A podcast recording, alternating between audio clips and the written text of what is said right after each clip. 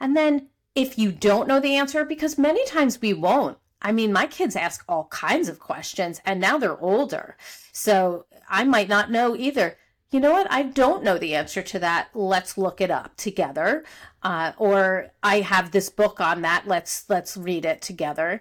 And and being able to bridge that gap maybe through a book or a resource or saying hey you know i, I know aunt jen actually has experience with that Uh, let's find out when she's available so we can talk to her you can be the bridge to the person who knows the information you don't have to know all the information absolutely not we can we couldn't possibly Hello, and welcome to the Minimalist Moms podcast. In today's episode, Dr. Robyn Silverman, known as the Conversation Doc, will be sharing insights from her new book, How to Talk to Kids About Anything. Today's conversation will focus on practical strategies for improving communication between adults and children, addressing the common challenges in communicating with kids. It can be tough to discuss difficult or sensitive topics, so she provides insights on how to approach these conversations more effectively. And lastly, why we should feel confident and comfortable being the ones to answer the hard questions. This is one you don't want to miss. I also just want to say here in the beginning, we do cover some sensitive topics that might not be child friendly, child appropriate, so maybe save this one for when you're cleaning or for when you're in the car by yourself. But before we get there, I quickly want to share my minimalist resource with you.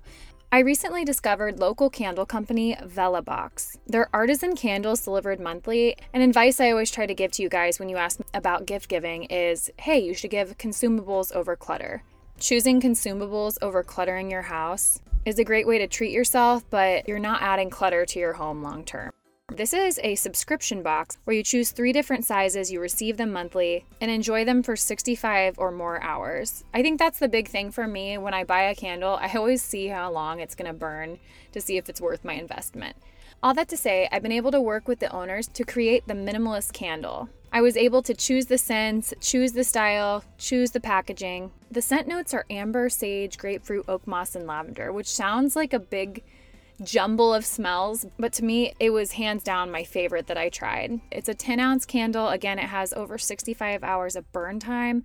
It's 100% soy wax, and it's really cool because the dust cover is plantable and comes in a reusable pottery vessel. So, anyways, no pressure to purchase something that you don't need, but if you are looking for something that could be given as a gift this holiday season, I think this is a great candle. And again, that 65 hour burn time makes it worthwhile. So, I'll be sure to link VellaBox in the show notes. Again, they're local to Columbus, and I'll also link this candle in the show notes as well if you're interested. All right, now let's get into this conversation.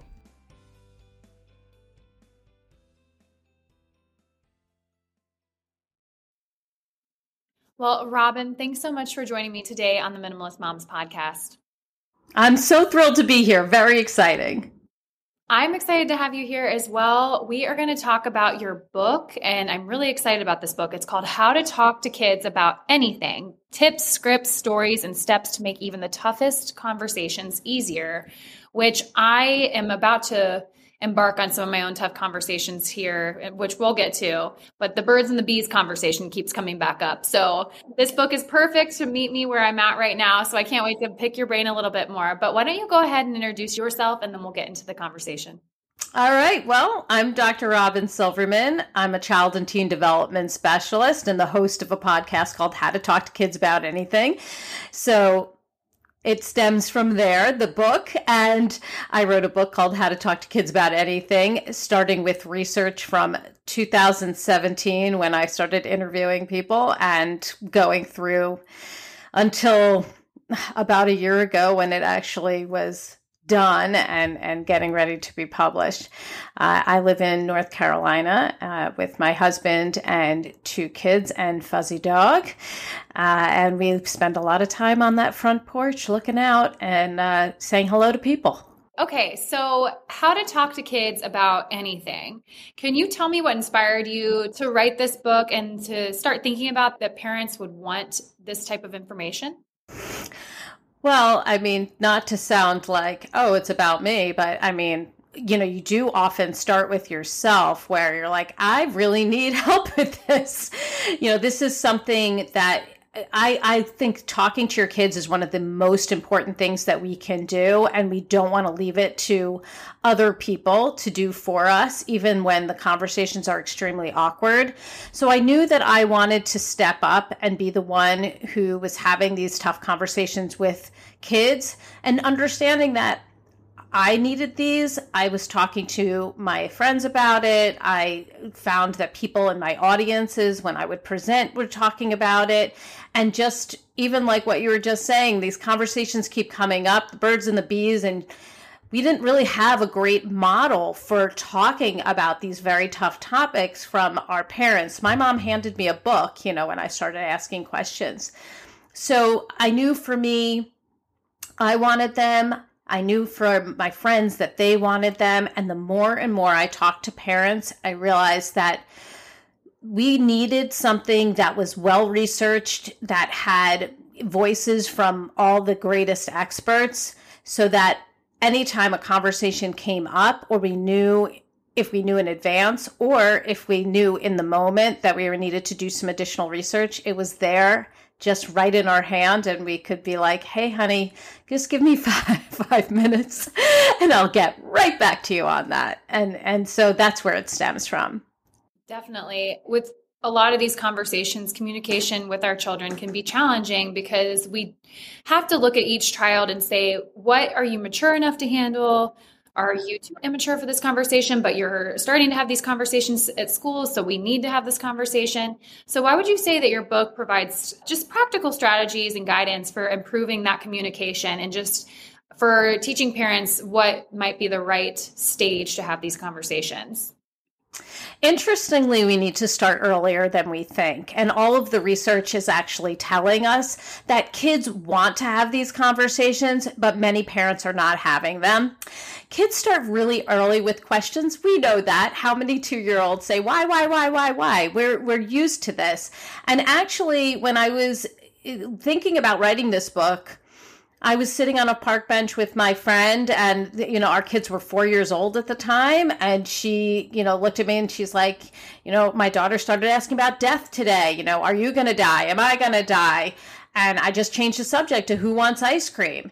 And that is the story I hear over and over again. So the book really tells you all different ages that you can talk, how things change over time, even with that conversation I was just mentioning with death you know, you're going to start really early with you know, walking on the sidewalk with your kid and, you know, oh, you know, you see a bug, it's not moving.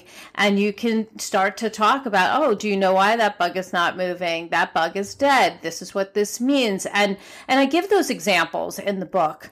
You could do that with sex because you're starting with the body parts and consent. There's so many pre conversations before the inner the intercourse conversation that builds up to the time when that piece happens and I'll be honest with you and I talk about this in the book that when my daughter and I finally talked about sex, like what people would say is the with the capital T H E sex con- uh, conversation, uh, you know, we had had many conversations before that. So it's not like you're starting from scratch. And the intercourse part is like short. It's like not that much of a conversation. I'll say more of it was on, you know, consent and love and who you would be doing this with and and what the relationship would look like. There's so much more to it. So that's in there too. Absolutely. It's funny the the conversation about death. My daughter and I were on a walk I mean, I think she was probably two or three. And we were on a walk with our neighbors and we saw a squirrel that was dead on the sidewalk.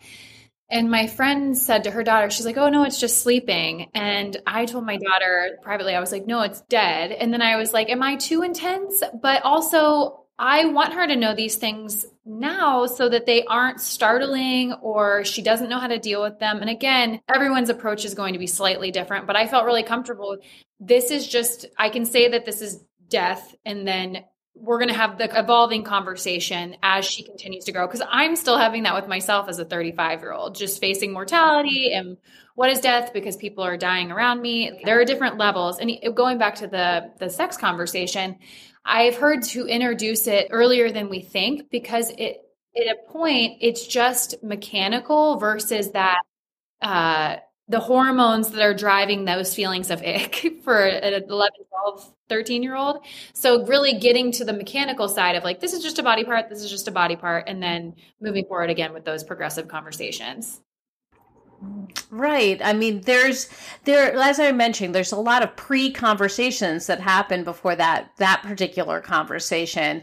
And so we were stemming from that she already knew about the egg and the sperm. She already knew about the body parts and about consent and about love and and so when she finally asked me, "But how does the baby get in there?" I had a place to start with where it was oh, remember when we talked about the egg and the sperm, and then here's where they come from. And then the questions that you answer come from your child. Instead of you feeling like you need to give this long soliloquy, you're answering questions and you're not providing so much that it overwhelms.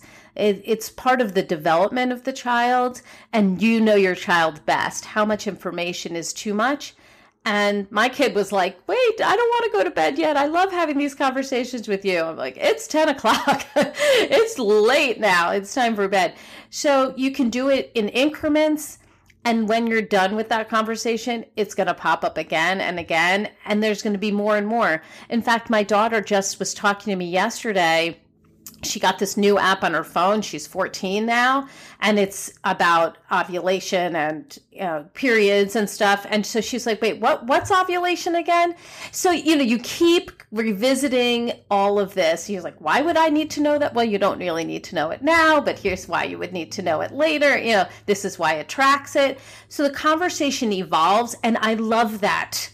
Uh, it is it is one of the best things when you put yourself in the situation and you're going to have that awkward conversation, think about the future conversations you're going to have too.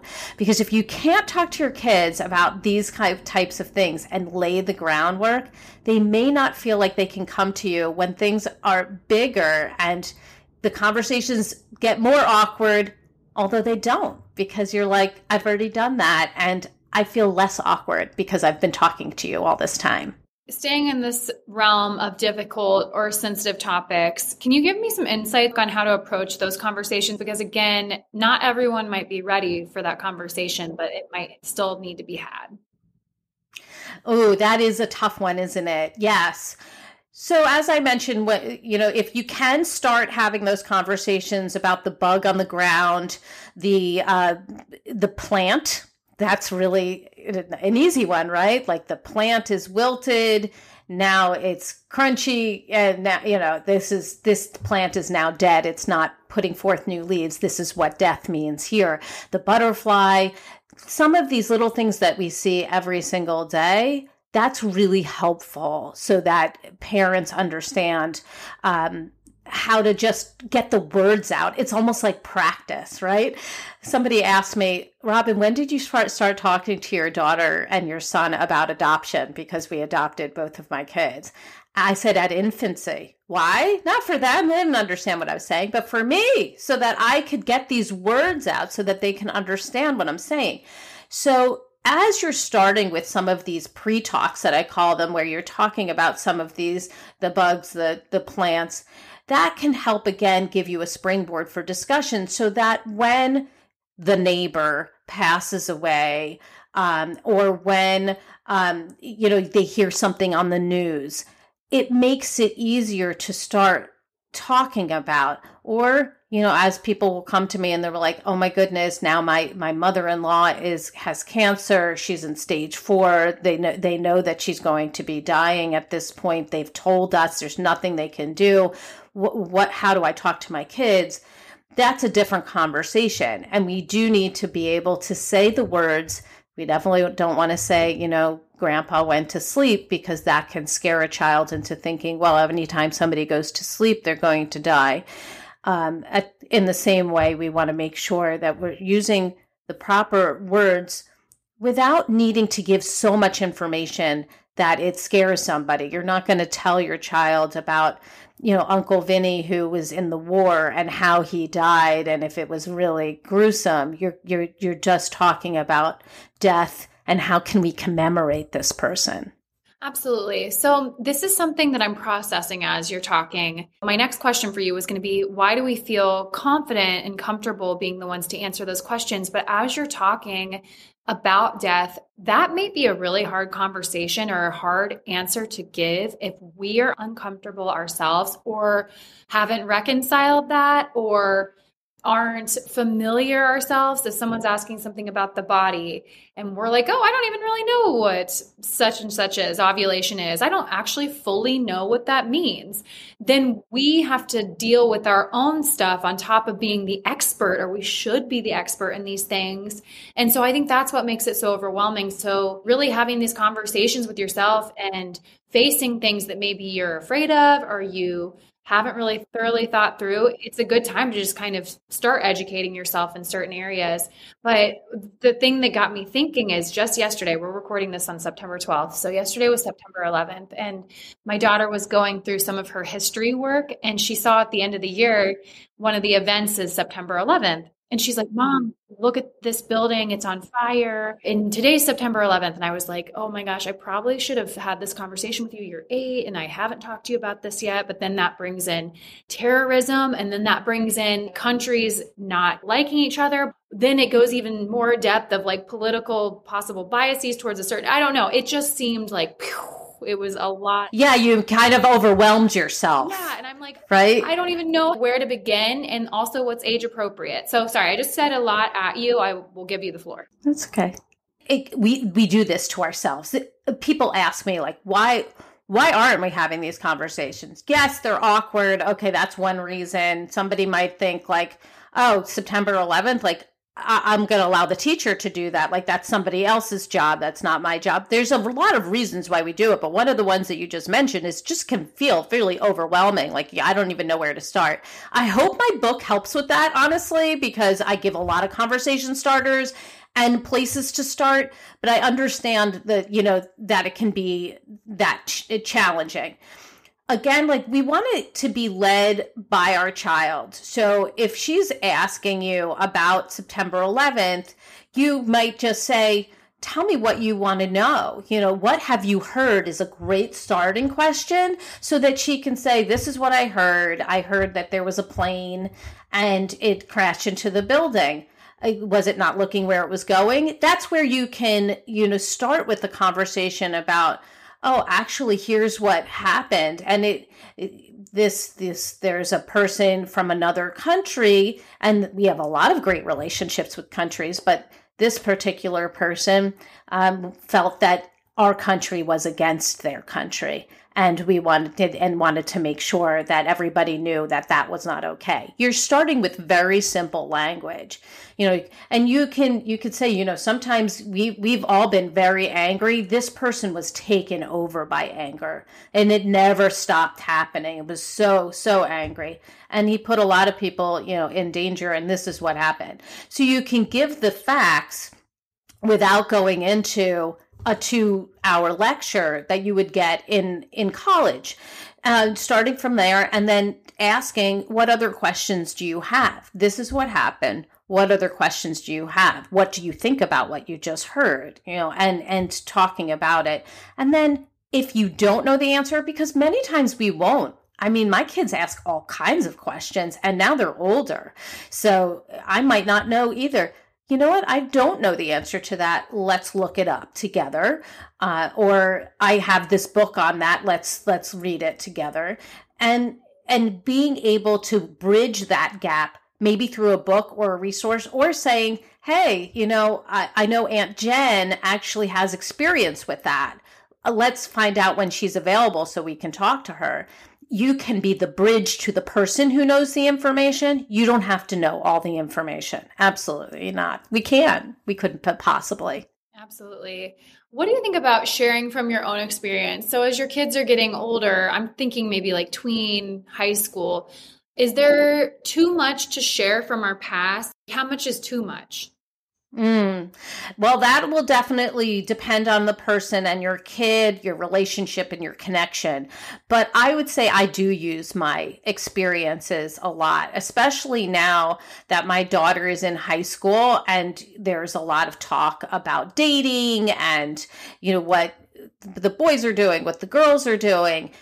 Certainly, when she was in fifth grade, I talked a lot about my bullying experience because she was having challenges with friends. That's when you become a real person. You're not just giving the fairy tale and you know the broad brushstrokes. You can say, "Here's how I messed up. Here's what I wish I did instead." I mean, I certainly have told her, you know, when I was dating this person, I made this mistake. I wish I had done this. Um, I learned this later. And you might not learn this from the story that I'm telling you. I hope you do because it really stinks. But, you know, you'll you're going to learn this along the way too and hopefully my telling you this might make it so you don't have to hurt learn it really the hard way it, where it gets to be like too much is i think when you're trying to become sort of buddy buddy with your your child trying to, you know, make them think that you're maybe cooler than you are. I don't even try. I'm not cool. Uh, I just, I'm just not. So, or if you're, you're giving information that isn't really helpful to the conversation. It's just extraneous. That then you can, you, you can say, to yourself, this is probably not necessary. If your child asks you directly about something, and you feel like it will lend itself to the conversation, that's great. You might maybe you think to yourself, okay, I am talking about sex and my my child is now asking me when when did I first have sex? And you might be like this is not something that I feel comfortable sharing. That's that's for you to decide. But you may say to yourself, you know, I wound up being the last one uh, and you know, I I didn't lose my virginity until and you you might say that and say that doesn't mean that that might be your reality but this is why i made that choice. Or you might say actually i i went i i did that much earlier than i should have. And here's why i feel like i really w- wished i waited. I, I was a wreck after and here's why. So sometimes you the information is actually quite helpful if you're not just saying it to say it but saying it because it helps the child understand better the lesson that's behind it.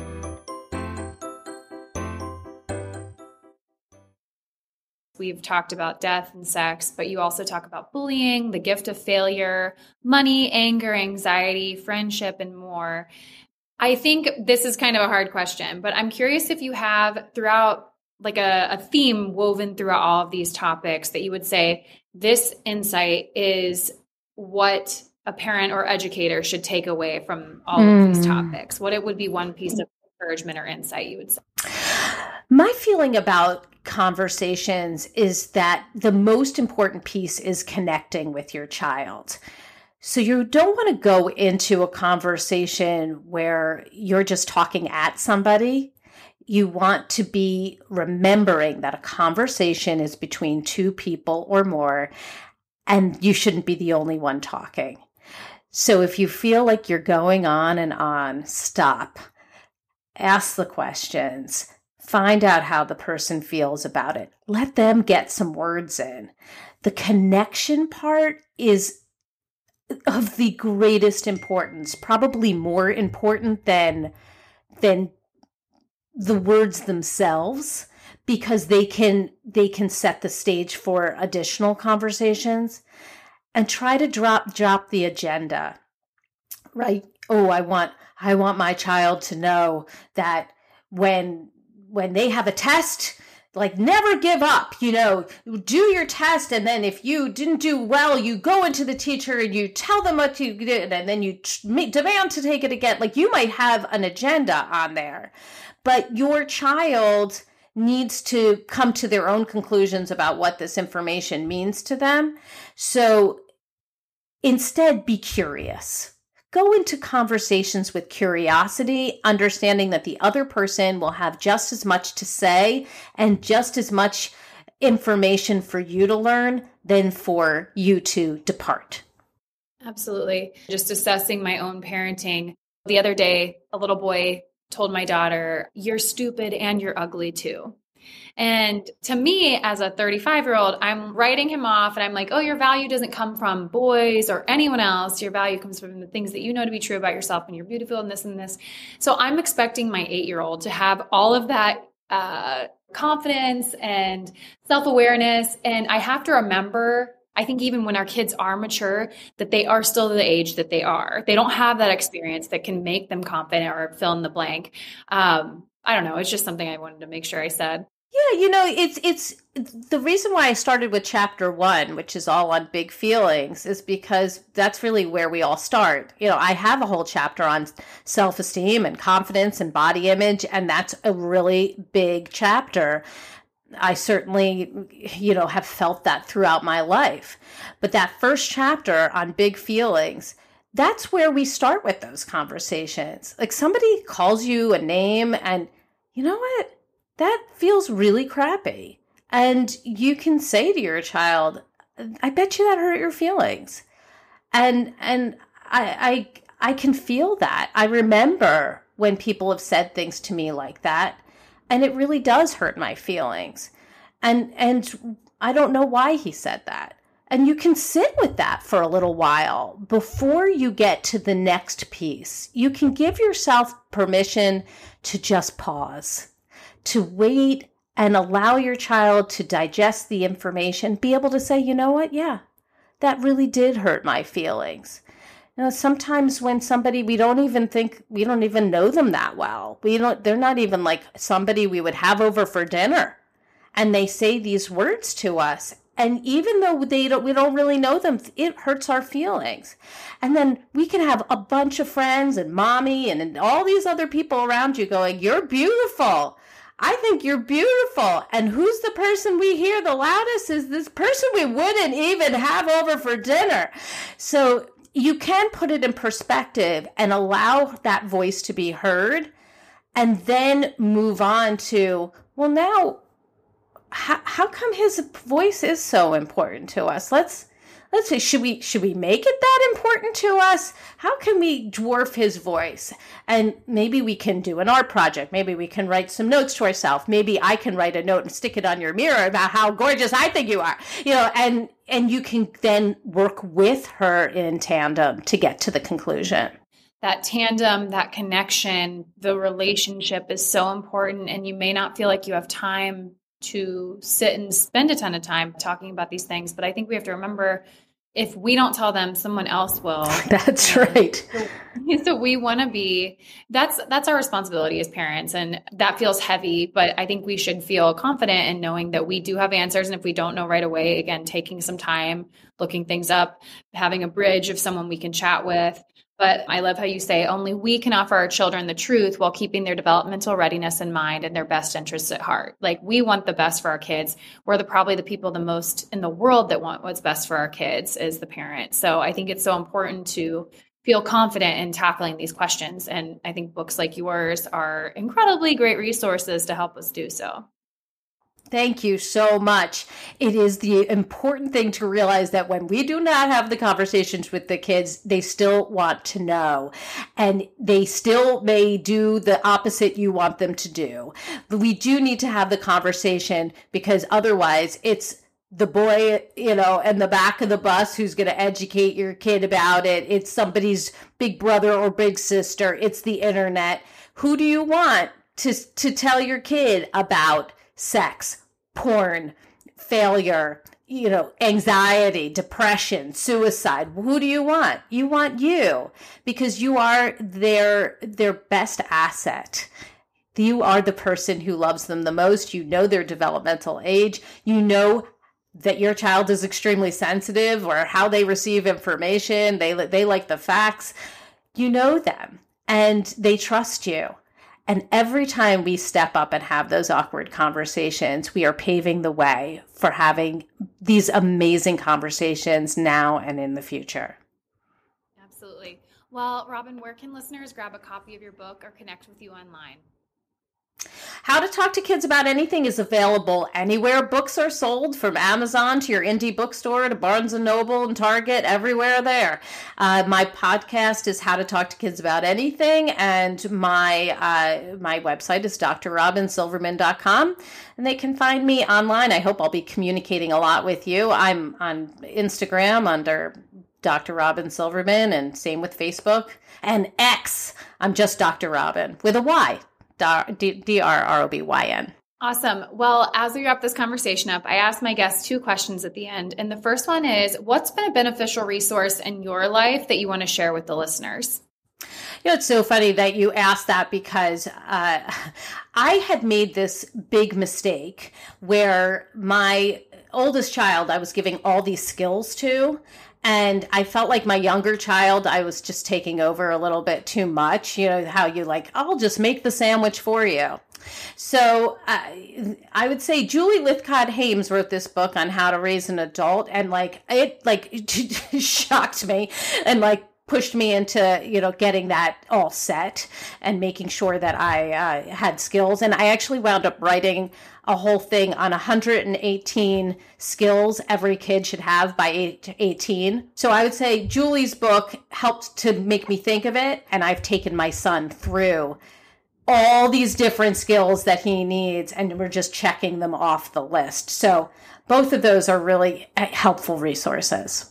Well, definitely send me that link and I'll put it in the show notes. And I, I remember this book. It came out in 2015. It's How to Raise an Adult, Break Free of the Overparenting Trap and Prepare Your Kid for Success. I downloaded this on my Kindle. I think it was on a good deal and I never got to it. So now it sounds like I need to go back and read it. It's really good. It's just, it just reminds you that you need to step back in order for your child to step up. Yeah, that's hard to do sometimes. So it sounds like yes, it is. All right. Well, my last question is what's something you can't stop talking about? Oh, you know, this has nothing to do with my book, but I am amazed by the people in my neighborhood. They are like the best people in the world. I moved to a neighborhood that is so neighborhoody that everybody is so they help each other out. If somebody is like somebody has a kid in the hospital right now, we're like, all right, we're sending balloons. Does who who needs to do the meal train? at a party, we all help clean up. The toast has to do nothing by the end. And with my book, like they have rallied and all of them are coming to my first book signing. Like this entire neighborhood is just like uplifting and going to the book signing for how to talk to kids about anything. So I can't stop talking about my neighbors. I think they're freaking unbelievable. I consider myself so very lucky. It's really great to have good neighbors and very bad when you mm-hmm. don't. so Yes, that is for sure. Yeah. That is for sure. Well, Robyn, thank you. Again, your book is How to Talk to Kids About Anything Tips, Scripts, Stories, and Steps to Make Even the Toughest Conversations Easier. It's out on October 10th. So thanks for giving us a sneak peek in this conversation, and I appreciate you. Thank you. I appreciate you. Thanks so much, Diane. What did you think of the episode? I hope you enjoyed the conversation. To learn more about today's guest, including links, resources related to everything discussed today, visit the episode page at minimalistmomspodcast.com, where you can find the entire podcast archive, as well as my book, Minimalist Moms Living and Parenting with Simplicity, or other ways to connect or work with me online.